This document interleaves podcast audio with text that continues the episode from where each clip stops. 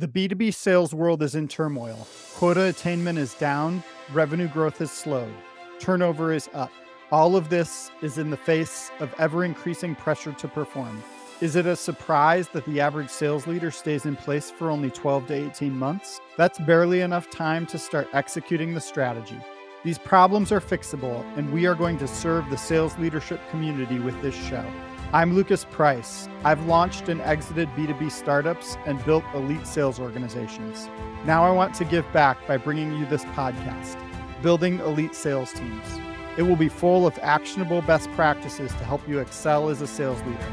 We're going to burn the churn. Let's get back to winning. Building elite sales teams is on. You probably wouldn't rush to build a house without a plan, right? Still, this is what many founders of fast growing startups do when building their sales team. In their haste to meet high revenue goals, they often skip important steps in the hiring process, which has long lasting effects. First, let's talk about the biggest problem poor culture fit. When people are in a hurry to fill a job, it's easy to forget about things like culture fit. Think of that new team member as a bit of code in the software you're making.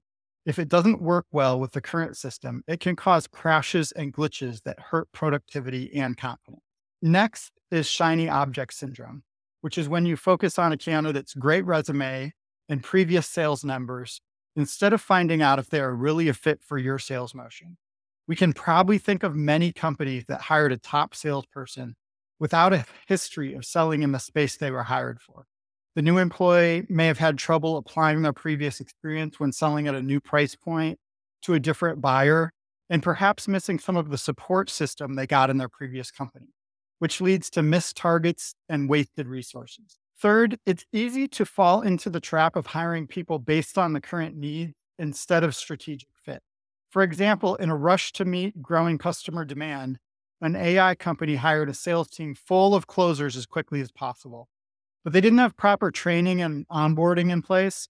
And the new sellers were all looking around at each other, wondering how to identify which buyers are willing to spend real money on their solution. Finally, let's talk about the stress of a lot of people leaving their jobs. In the rush to grow, sales reps often work in settings with a lot of stress and not much help.